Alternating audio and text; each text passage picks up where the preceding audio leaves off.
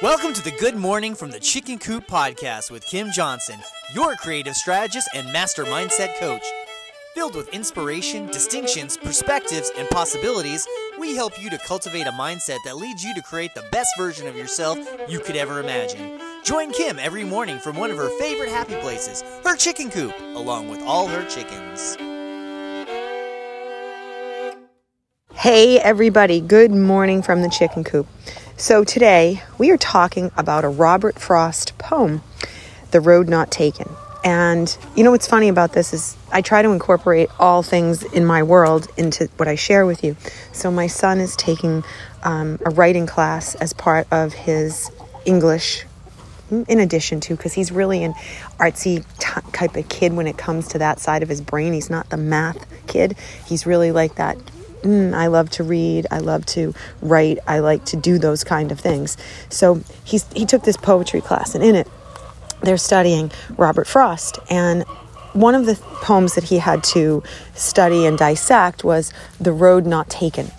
And I haven't read that for years, haven't read it for years. And when I was sitting there and talking to him about it, you know, he, he's not a, a huge fan of poetry in general, but he's like trying to find his way in it, which I appreciate.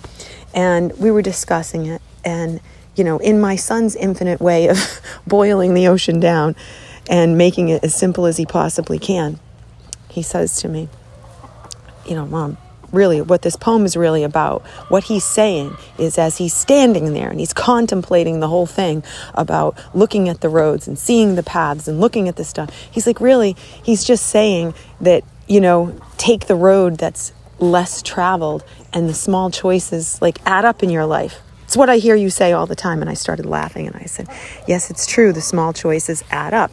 But when you go back and you really start reading through the poem and you really start thinking about what he is talking about in the poem, you start to get this sense of how every little thing he's examining it. The traveler examines the examines the path and he's looking for clues about what lies ahead. So he's looking for certainty. He's trying to figure it out. He's trying to say hey what are the pros and cons of this before i actually go down it? Ultimately he chooses the road less traveled that appears to be less worn.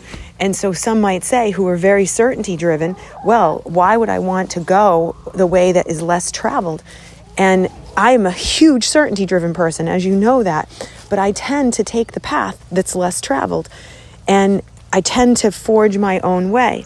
And one might say, well, what's the reason for that? What drives that? What, what is, you know, that is the exact opposite of certainty. Well, it depends on how you gain your certainty and how you derive it. So for me, doing that is I believe in myself. I believe in my skill sets. I believe in what I do and what I know. And I, I can always rely on myself. Like I have conditioned that in me. While I can't always rely on other people, it doesn't matter because I can rely on myself. I can rely on my beliefs, my faith, and I can take that road less traveled because I believe if I believe in it, then, you know, I'm going to be able to execute on the dreams. So when you go back and you start thinking about what he's saying, he touches on these themes of choice. You know, the, the fact that you have moments where you get to actually choose and you get to decide who you want to be. And I think my son is right. In the end, that you know, the small decisions that we make every day in every way shape us.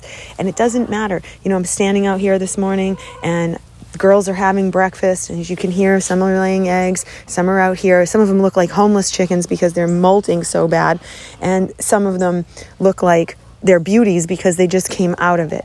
And I, so I have these huge breakfast platters that I give to them every day, and it's got all their nutrition, chia seeds and hemp seeds, and it's got um, today we've got shredded zucchini, bananas, raspberries, and tomatoes, and I know that sounds crazy, right? But here's the thing the choices that I make about what I give them for food affect the eggs. So I eat the eggs, we eat the eggs, I give the eggs to people that I care about. So I want people to be able to have those eggs and have the best experience with an egg that they have ever had. And I know that sounds crazy. It's like it's an egg. Why do you care? Because I care that much about everything I do. And I try to really invoke that in my belief system for years. And now it paid off because now I don't even have to think about it. Now it's just Nope, we do things at this level. We don't slack. We do it 100%. And for me, that's my 100% has probably turned into 150% and that's okay. That's how I feel good. That's how I I thrive in life. So I'm going to challenge you to go back and look at the small changes, the small choices. Take that road less traveled. Think about the things that you have been wanting to do that hold you back because the path is not as worn and you don't know the way. But so freaking what? Do it anyway. Find the courage inside of yourself to say that path less traveled is worth my effort and my attention. All right, my friends, I hope you have a blessed day and I will see you tomorrow. Bye.